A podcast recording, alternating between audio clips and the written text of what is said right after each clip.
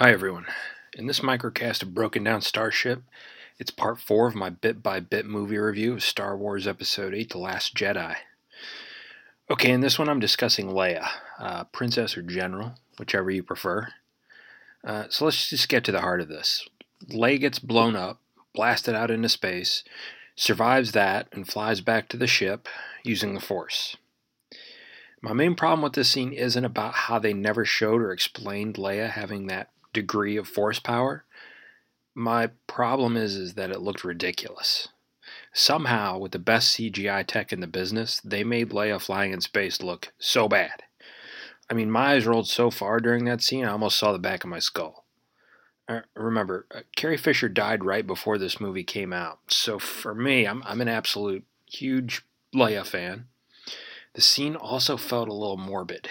It was like I was watching Hollywood bring her back to life, especially when they show her all pale and floating in space and then her eyes open. It was weird. I mean, in the theater I saw it in, people actually started laughing when Leia did the Superman pose. You know, one arm outstretched in front of her and then started flying. People were actually laughing. Um, very strange scene. I didn't care for it at all.